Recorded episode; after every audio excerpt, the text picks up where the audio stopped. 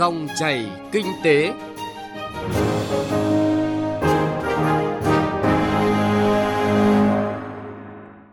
Các biên tập viên Thành Trung và Thu Trang rất vui được gặp lại quý vị và các bạn trong dòng chảy kinh tế trên kênh thời sự VOV1 của Đài Tiếng nói Việt Nam. Thưa quý vị và các bạn, với một nền kinh tế có độ mở rất cao như Việt Nam cùng xu hướng dịch chuyển dòng vốn đầu tư từ các nước vào khu vực ASEAN, nước ta đang là điểm đến hàng đầu của các nhà đầu tư. Nguồn vốn đầu tư trực tiếp nước ngoài FDI đang trở thành một yếu tố quan trọng giúp kinh tế Việt Nam phục hồi sau đại dịch Covid-19. Tuy nhiên, vấn đề được đặt ra là làm thế nào để thu hút FDI có chất lượng cao. Các bộ ngành địa phương cần có những giải pháp gì trong ngắn hạn và lâu dài để hợp tác đầu tư nước ngoài hướng đến phát triển bền vững. Đây cũng là chủ đề của dòng chảy kinh tế hôm nay. Trong 20 phút của chương trình, chúng tôi sẽ chuyển đến quý vị và các bạn những thông tin mới nhất về lĩnh vực hợp tác đầu tư và những góc nhìn đa chiều về vấn đề này. Những nội dung sẽ có trong chương trình. Thực hiện tốt mục tiêu kép vừa phòng chống dịch COVID-19 và phát triển kinh tế, Việt Nam đang là điểm đến hấp dẫn của nhiều doanh nghiệp lớn trên thế giới. Các địa phương đang chuẩn bị gì để thu hút đầu tư? Phần cuối chương trình, chúng ta cùng gặp gỡ với vị khách mời là Phó Giáo sư Tiến sĩ Nguyễn Anh Thu, Phó Hiệu trưởng Trường Đại học Kinh tế Đại học Quốc gia Hà Nội để làm rõ vấn đề chọn lọc dòng FDI chất lượng, điều kiện cần và đủ. Mở đầu chương trình, phóng viên Đài Tiếng Nói Việt Nam sẽ chuyển tới quý vị và các bạn những thông tin về cơ hội cũng như thách thức đang đặt ra trong việc thu hút FDI chất lượng cao vào nước ta. Ông Đỗ Nhất Hoàng, Cục trưởng Cục Đầu tư nước ngoài Bộ Kế hoạch và Đầu tư cho biết, tổ công tác của chính phủ về thu hút FDI đã làm việc với nhiều tập đoàn công nghệ hàng đầu thế giới về tương lai của loạt dự án lớn với quy mô lên tới hàng tỷ đô la Mỹ. Đó là những dự án mà Việt Nam đang mong đợi. Đây là tín hiệu tích cực thể hiện sự tin tưởng của nhà đầu tư nước ngoài đối với môi trường đầu tư tại Việt Nam. Nước ta đã thực hiện hiệu quả mục tiêu kép vừa chống dịch vừa phát triển kinh tế. Ông Đỗ Nhất Hoàng nói: Với một cái cơ hội mở ra cho chúng ta như hiện nay, thì chúng ta đúng là phải có một cái cải cách mạnh mẽ toàn diện à, trên nhiều lĩnh vực à, và phải đồng bộ thì mới có thể nó bắt nhịp một cách hiệu quả cao. Giờ chúng tôi mảng đầu tư nước ngoài rất muốn rằng là một tiêu chí để được các nhà đầu tư được hưởng ưu đãi là phải cho doanh nghiệp tham gia vào chuỗi và khi tham gia rồi doanh nghiệp Việt Nam bị lớn dần lên và mình làm chủ công nghệ. Trong những năm qua, Việt Nam đã chú trọng đầu tư cơ sở hạ tầng và các khu công nghiệp. Hàng nghìn km đường cao tốc liên vùng đã được xây dựng và đưa vào sử dụng, giúp thúc đẩy sự giao lưu kinh tế văn hóa thuận tiện giữa các vùng miền trên cả nước. Cùng với việc đẩy mạnh cải thiện môi trường đầu tư gắn với nâng hạng năng lực cạnh tranh, Việt Nam được đánh giá là nơi đầu tư ổn định và an toàn. Ông Giang Seo Kyun, Chủ tịch công ty Kaisvina, đang đầu tư sản xuất tại khu công nghiệp Nam Cầu Kiền, huyện Thủy Nguyên, thành phố Hải Phòng cho biết. Có hai yếu tố để chúng tôi chọn Việt Nam là địa điểm để đầu tư sản xuất. Thứ nhất là vì chúng tôi hợp tác với LG và Samsung từ Hàn Quốc, nên khi họ đầu tư vào đây thì chúng tôi cũng đầu tư cùng. Thứ hai là Việt Nam không xa với Hàn Quốc và có một số điều kiện khác thuận lợi đối với công ty chúng tôi. Theo tiến sĩ Nguyễn Đình Cung, nguyên viện trưởng Viện Nghiên cứu Quản lý Kinh tế Trung ương, việc thu hút đầu tư trực tiếp từ doanh nghiệp Hoa Kỳ và các nước châu Âu vào nước ta còn rất hạn chế. Điều mà các nhà đầu tư mong muốn chính là chính sách, pháp luật phải ổn định, trong khi thực thi phải dự đoán được. Để có sự minh bạch trong hợp tác, phải ngăn chặn được nạn vòi vĩnh hay là những chi phí không chính thức. Để thu hút được những doanh nghiệp hàng đầu trên thế giới, cần có cách tiếp cận mới. Cách và tiếp cận. Bây giờ không phải là tiếp cận theo lỗi là làm máy sẵn như như trước đây, mà tiếp cận theo lỗi máy đo từng gói cụ thể đối với từng dự án cụ thể, từng nhà đầu tư cụ thể. Và tôi cho rằng là đã thu hút như thế thì chỉ thu hút nhà đầu tư, dự án quy mô lớn. Những nhà đầu tư có uy tín, những nhà đầu tư có trách nhiệm xã hội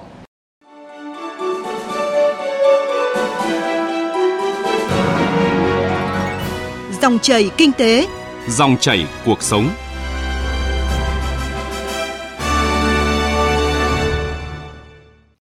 Thưa quý vị và các bạn, thời điểm này các địa phương và doanh nghiệp trên cả nước đang chủ động đầu tư hạ tầng và những yếu tố cần thiết để sẵn sàng đón sóng FDI. Phóng viên Đài Tiếng Nói Việt Nam đã ghi nhận thực tế tại một số địa phương về công tác này. Mời quý vị và các bạn cùng nghe. Năm 2020, Đà Nẵng đã quyết định chủ trương đầu tư 6 dự án đầu tư trong nước ngoài khu công nghiệp với tổng vốn đầu tư hơn 16.000 tỷ đồng, gấp gần 5 lần số vốn so với cùng kỳ năm ngoái.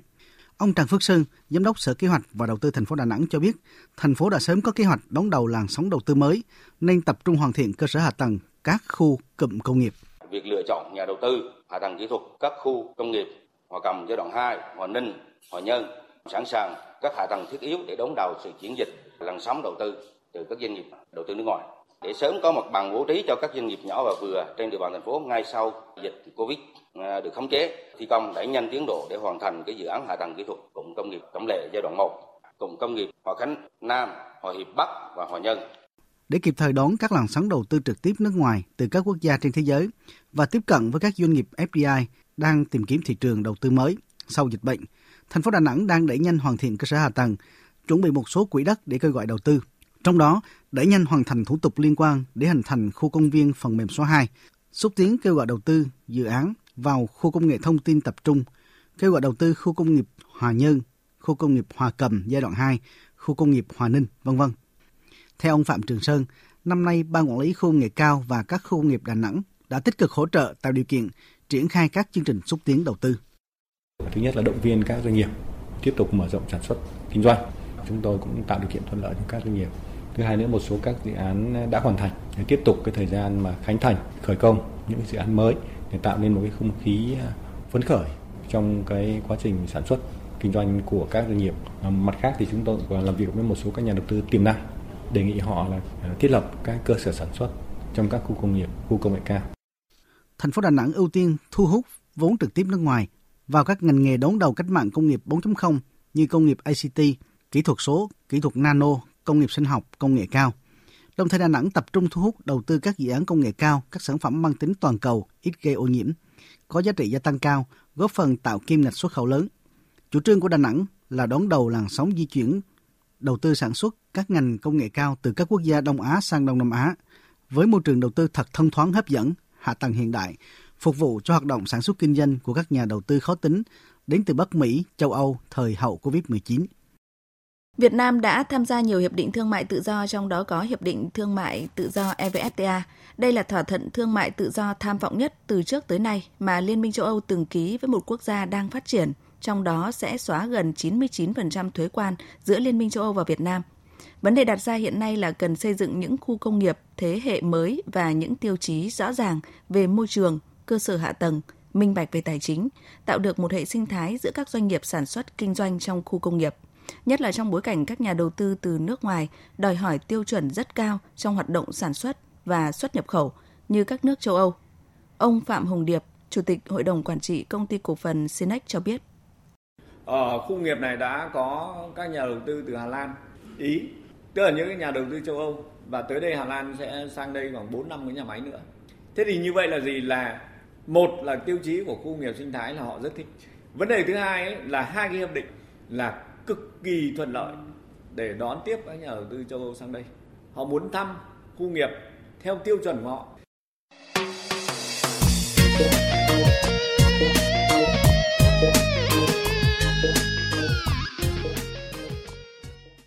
Quý vị và các bạn thân mến, sau đại dịch COVID-19, việc thu hút dòng vốn FDI chất lượng cao đang mở ra nhiều cơ hội đối với nước ta. Tuy nhiên, song song với những cơ hội đó là hàng loạt thách thức đi kèm.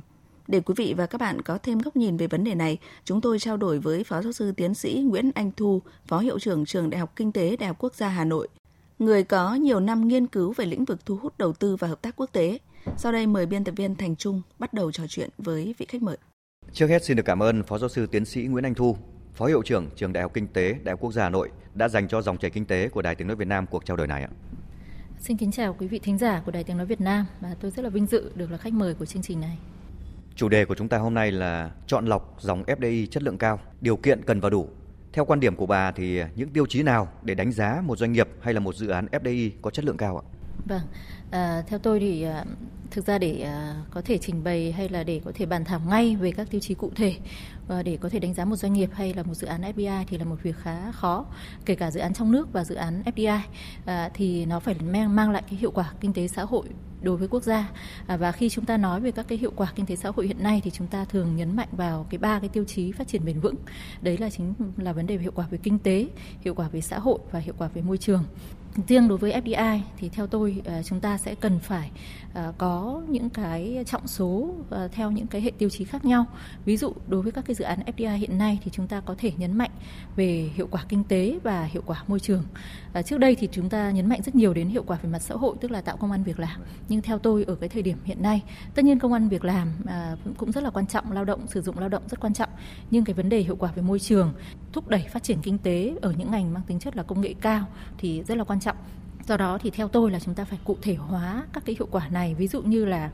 à, cái vấn đề giá trị gia tăng của các cái doanh nghiệp FDI à, đó có thể đóng góp cho Việt Nam như là hiệu quả về sử dụng đất đai, sử dụng về à, các cái tỷ lệ đầu tư cho R&D hay là à, đóng góp cho ngân sách nhà nước hay là có những cái định hướng ở những cái ngành công nghệ cao, những cái ngành à, à bảo vệ môi trường hay là đem lại giá trị phát triển bền vững. À, còn à, hiệu quả về môi trường như tôi vừa nói thì có là những cái đầu tư cho bảo vệ môi trường trên tổng vốn đầu tư à, hay là các vấn đề về hiệu quả xã hội thì không chỉ là số lượng uh, lao động việc làm mà còn là vấn đề tỷ lệ đào tạo và sử dụng những cái lao động kỹ thuật cao vân vân. Sự dịch chuyển dòng vốn đầu tư nước ngoài vào các nước ASEAN trong đó có Việt Nam thì đang mở ra nhiều cơ hội. Bà có thể phân tích cụ thể hơn về những cơ hội này cũng như là những lợi thế cạnh tranh của Việt Nam so với các nước trong khu vực ạ? À, vâng ạ, chúng ta cũng có thể thấy là trong thời gian gần đây thì chúng ta nói rất nhiều đến việc là dịch chuyển dòng, dòng vốn FDI, mà đặc biệt là dòng vốn FDI từ Trung Quốc à, sang các nước khác. Và nếu như mà xét về lợi thế thì chúng ta có thể thấy là tất cả các quốc gia ASEAN thì đâu đó đều có những lợi thế khá là tương đồng với Việt Nam để thu hút FDI. À, ví dụ như là chúng ta thấy là về lực lượng lao động à, giá rẻ hoặc thị trường lớn thì chúng ta có một số nước như Indo, Indonesia hay là Myanmar hay bản thân Thái Lan thì họ cũng có lực lượng lao động đương nhiên là không phải giá rẻ nhưng mà thị trường của họ cũng khá lớn. Thế còn là về chi phí nhân công giá rẻ như tôi vừa nói thì bản thân các nước khác trong ASEAN thì cũng cũng cũng có nhiều cơ hội và cũng là những đối thủ cạnh tranh, ví dụ như là Lào, Myanmar hay là Campuchia. Tuy nhiên thì tôi nghĩ là đối với Việt Nam thì chúng ta có một số những cái điểm mà chúng ta có thể coi là đâu đó có những cái cái cái, cái lợi thế so với các cái quốc gia khác ở trong ASEAN. À, thì đầu tiên đấy chúng ta nói rất nhiều đến việc khả năng chống chịu hay là những cái biện pháp những chính sách để chúng ta đối phó với dịch Covid-19 à, với với đại dịch rất là là tốt để tạo nên một cái môi trường Ờ, khá là ổn định để doanh nghiệp có thể phát triển và Việt Nam tình hình chính trị xã hội tương đối là ổn định thì tôi nghĩ đấy là một điểm ờ, lợi thế trong thời điểm hiện nay một lợi thế khá ngắn hạn mà chúng ta có thể tận dụng được À, chính phủ Việt Nam thì đang đặt quyết tâm rất cao trong vấn đề cải cách thể chế và đo, coi đó là một cái khâu đột phá chiến lược. À, do đó là bản thân chúng ta có thể thông qua các hiệp định thương mại tự do để chúng ta cải cách thể chế. À, cùng với đó thì chúng ta cũng có nghị quyết 50 với các cái định hướng, nhiệm vụ và giải pháp để thu hút FDI rất là rõ ràng. Mà khi chúng ta cụ thể hóa được à, nghị quyết đó thì cũng là một cái cơ hội, một cái lợi thế của chúng ta để thu hút FDI. À, vâng, xin cảm ơn những phân tích ngắn gọn và xúc tích của Phó Giáo sư Tiến sĩ Nguyễn Anh Thu. Sau đây, mời Phó Giáo sư Tiến sĩ Nguyễn Anh Thu và quý vị thính giả theo dõi một phóng sự ngắn do chúng tôi vừa thực hiện. Trong bối cảnh dịch COVID-19 ảnh hưởng nghiêm trọng đến kinh tế toàn cầu, nhiều dự báo cho rằng các hoạt động đầu tư sẽ bị sụt giảm tới 40% giá trị. Tuy nhiên, tổng vốn đầu tư trực tiếp nước ngoài FDI vào Việt Nam chỉ giảm 13% so với cùng kỳ năm ngoái, là mức giảm rất thấp so với nhiều quốc gia trong khu vực. Một tín hiệu vui đối với việc hợp tác đầu tư nước ngoài là nhiều tập đoàn công nghệ hàng đầu thế giới đang tìm hiểu và đánh giá Việt Nam là điểm đến hấp dẫn hàng đầu. Có thể thấy, cơ hội hợp tác đầu tư đang được mở ra sau đại dịch. Tiến sĩ Lê Đăng Doanh cho rằng cần phải xem xét, một là cái yếu tố bảo vệ môi trường, là rất là quan trọng. Thứ hai là từ trước đến nay chúng ta thu hút đầu tư thì chủ yếu bằng các ưu đại thuế và bằng cái lao động giá rẻ. Thế thì cái đó chúng ta phải chuyển đi. Chúng ta phải chuyển sang là thu hút đầu tư bằng những các cái cái sức hấp dẫn của chúng ta. Với, với chuyển sang được thương mại điện tử mới chuyển sang được là các cái chuỗi giá trị có giá trị cao hơn. Chứ nếu không có thì chúng ta chỉ có làm cái việc lắp ráp với lại gia công thôi. Báo cáo nghiên cứu của Viện Nghiên cứu Kinh tế và Chính sách thuộc Đại học Kinh tế Đại học Quốc gia Hà Nội cho biết, trước khi đại dịch COVID-19 xảy ra, các quốc gia khối ASEAN đã cạnh tranh nhau trong cuộc đua xuống đáy bằng cách giảm thuế suất thuế thu nhập doanh nghiệp và liên tục đưa ra các ưu đãi thuế rất lớn đối với các tập đoàn đa quốc gia mà không đem lại lợi ích thực sự. Thay vì chú trọng vào yếu tố chủ chốt trong việc quyết định khu vực đầu tư FDI là xây dựng môi trường kinh doanh, các chính phủ trong khu vực lại áp dụng những chính sách thuế chỉ có lợi cho các công ty lớn của nước ngoài. Việc cắt giảm thuế thu nhập doanh nghiệp quá mức gây ra mối đe dọa đối với thu ngân sách quốc gia dưới hình thức chi qua thuế thất thu ngân sách do ưu đãi thuế doanh nghiệp ước tính bằng 6% GDP ở Campuchia và 1% GDP ở Việt Nam và Philippines. Tiến sĩ Nguyễn Đức Thành cho biết. Chúng tôi tách các tiêu chí mà còn lại không thuộc à, hai cái nhóm này mà liên quan đến cái quyết định đầu tư à, của doanh nghiệp mà là FDI thì chúng tôi đưa vào một nhóm, chúng tôi gọi là các cái về môi trường à, kinh doanh hoặc là cái chất lượng của môi trường đầu tư đấy, thì gọi chung là như vậy và có được định nghĩa rất là rõ tức là nó tất cả những cái gì mà uh, các doanh nghiệp nó quan tâm đến để đưa dòng vốn FDI đến mà không phải là các vấn đề về thuế hoặc là các vấn đề về gần như là thuế tức là vấn đề shop bắp thịt các vấn đề về về ngân sách mềm qua phóng sự vừa rồi thì có thể thấy rằng môi trường kinh doanh là yếu tố quan trọng trong thu hút FDI chất lượng cao. Mặc dù là yếu tố này đã và đang được các bộ ngành địa phương nỗ lực thực hiện, nhưng mà trên thực tế thì môi trường kinh doanh của nước ta vẫn còn nhiều hạn chế. Qua nhiều năm nghiên cứu thì à, Phó giáo sư tiến sĩ Nguyễn Anh Thu có thể làm rõ hơn về những hạn chế này. À, vâng, tôi cũng vẫn phải nhắc lại là rõ ràng trong thời gian vừa rồi thì chúng ờ, chúng ta cũng rất uh, coi trọng cái việc uh, uh, cải cách cái môi trường kinh doanh hay là hoàn thiện môi trường kinh doanh và chúng ta cũng đã đạt được một số những cái thành tựu nhất định. À, vâng, tuy nhiên thì chúng ta cũng thấy là, là nó chưa chưa chưa đạt được như kỳ vọng mà mà chúng ta có thể thu hút được những cái nguồn à, FDI chất lượng cao. À, thì tôi nghĩ đầu tiên à, một cái môi trường kinh doanh thật sự thuận lợi là nó phải có một cái hệ thống pháp luật và chính sách rất là rõ ràng và dễ thực thi. Thế thì ờ, điều này đâu đó thì tôi nghĩ là chúng ta vẫn còn phải rất nhiều việc phải làm bởi vì chúng ta có rất nhiều các quy định à, những uh, mang tính chất là khá là trồng chéo và và khó thực hiện. Hay là chúng ta vẫn còn có tình trạng tham nhũng và những cái chi phí phi chính thức à, hay là những cái luật về đảm bảo quyền tài sản hay là cái luật giải quyết tranh chấp mà những cái này thì liên quan trực tiếp đến cái môi trường kinh doanh của các nhà đầu tư nước ngoài à, cũng có một nghiên cứu của viện nghiên cứu kinh tế và chính sách của trường đại học kinh tế của chúng tôi thì cũng đã à, chỉ ra rằng là các bản thân không chỉ Việt Nam mà các quốc gia ASEAN thì cũng đang gọi là racing à, to the bottom tức là cạnh tranh xuống đáy tức là cùng à, cạnh tranh giảm thuế đấy với các doanh nghiệp FDI à, và do đó thì đôi khi à, lại không đem lại những cái hiệu quả cho nền kinh tế. À, vâng, à, hiện nay thì dịch Covid-19 vẫn đang diễn biến phức tạp ở nhiều quốc gia trong khu vực cũng như là trên thế giới. Tuy nhiên thì đây cũng là thời cơ để nước ta chuẩn bị những điều kiện cần thiết và sẵn sàng đón sóng đầu tư nước ngoài sau khi mà dịch bệnh à, thuyên giảm và kết thúc. Vậy thì à, theo Phó giáo sư tiến sĩ Nguyễn Anh Thu, những giải pháp nào cần được thực hiện vào thời điểm này ạ? À, tôi nghĩ là bản thân chính phủ Việt Nam thì cũng đã nhìn thấy rõ ờ, những cái cơ hội ờ, và thực ra là cả những các vấn đề đặt ra đối với thu hút FDI. Cái điểm đầu tiên theo tôi đấy chính là chúng ta phải nhìn lại về những cái ưu đãi đầu tư với các doanh nghiệp FDI cũng như chúng ta phải nhìn lại những cái ngành mà thực, thực sự mong muốn thu hút FDI để phát triển nền kinh tế một cách bền vững và trong dài hạn. Và chúng ta cần cụ thể hóa những cái tiêu chí để có thể thu hút FDI à, như tôi cũng đã trình bày lúc nãy tiêu chí khá là cụ thể à, về mặt kinh tế về mặt xã hội về mặt môi trường. Ờ, và có những cái thay đổi ờ, trong việc phân cấp cho địa phương và chỉ phân cấp ở những cái mức độ hợp lý để làm sao mà có cái sự điều tiết trong việc thu hút nguồn vốn FDI có chất lượng cao. Chúng ta cũng có thể nhìn thấy là FDI hiện nay thì cần phải hướng đến phát triển bền vững. À, chúng ta thấy ví dụ như là dịch bệnh hay vấn đề là lũ lụt ở miền Trung thì nó đều gắn với việc bảo vệ môi trường và phát triển bền vững này. À, ví dụ FDI thì có thể gắn với năng lượng sạch, với năng lượng tái tạo, phát triển kinh tế tuần hoàn, công nghệ cao, vân vân. À, cái điểm thứ hai thì vẫn là một cái khâu đột phá à, một ờ, chiến lược mà trước giờ chúng ta vẫn hay nói đấy là vấn đề về cải cách thể chế à, thì À, theo tôi thì cải cách thể chế này hay là ừ, cả các cái thủ tục hành chính thì nó không chỉ là tạo điều kiện cho doanh nghiệp FDI mà tạo điều kiện cho doanh nghiệp nói chung, cả các doanh nghiệp nội địa. Ờ, và trước mắt thì chúng ta có thể hoàn toàn là dựa vào những cái cam kết của Việt Nam trong các hiệp định thương mại tự do hay là các cái hiệp định bảo hộ đầu tư để chúng ta có thể cụ thể hóa các cam kết đó. Thì đấy chính là những cái bước cải cách thể chế đầu tiên mà chúng ta có thể thực hiện được. À, à, sau đó thì có thể có những cái cải cách à, thể chế mang tính dài hạn hơn. Và cái điểm thứ ba thì như tôi cũng cũng đã nói đấy chính là đầu tư mạnh mẽ vào à, vấn đề giáo dục hay là khoa học công nghệ R&D ừ, về cơ sở hạ tầng thì ờ, theo tôi đó là những vấn đề mang tính chất dài hạn và chúng ta cũng cần có những chính sách một cách tổng thể. Vâng ạ. À. Xin cảm ơn Phó giáo sư tiến sĩ Nguyễn Anh Thu về cuộc trao đổi này. Vâng ờ, thưa quý vị và các bạn, ngoài những giải pháp mà Phó giáo sư tiến sĩ Nguyễn Anh Thu vừa gợi mở, các chuyên gia cũng cho rằng những việc cần làm ngay là chuẩn bị sẵn sàng các điều kiện cần thiết để thu hút đầu tư như là quỹ đất sạch, nguồn cung cấp điện hay là nguồn nhân lực chất lượng cao. Bên cạnh việc ờ, cải cách thủ tục hành chính thì các bộ ngành địa phương cần có những gói chính sách mang tính chất cụ thể và linh hoạt, từ đó chọn được những nhà đầu tư có chất lượng tốt hơn. Đến đây thì thời lượng của dòng chảy kinh tế hôm nay cũng đã hết. Chương trình do biên tập viên Thành Trung và nhóm phóng viên kinh tế phối hợp thực hiện. Cảm ơn quý vị và các bạn đã quan tâm theo dõi.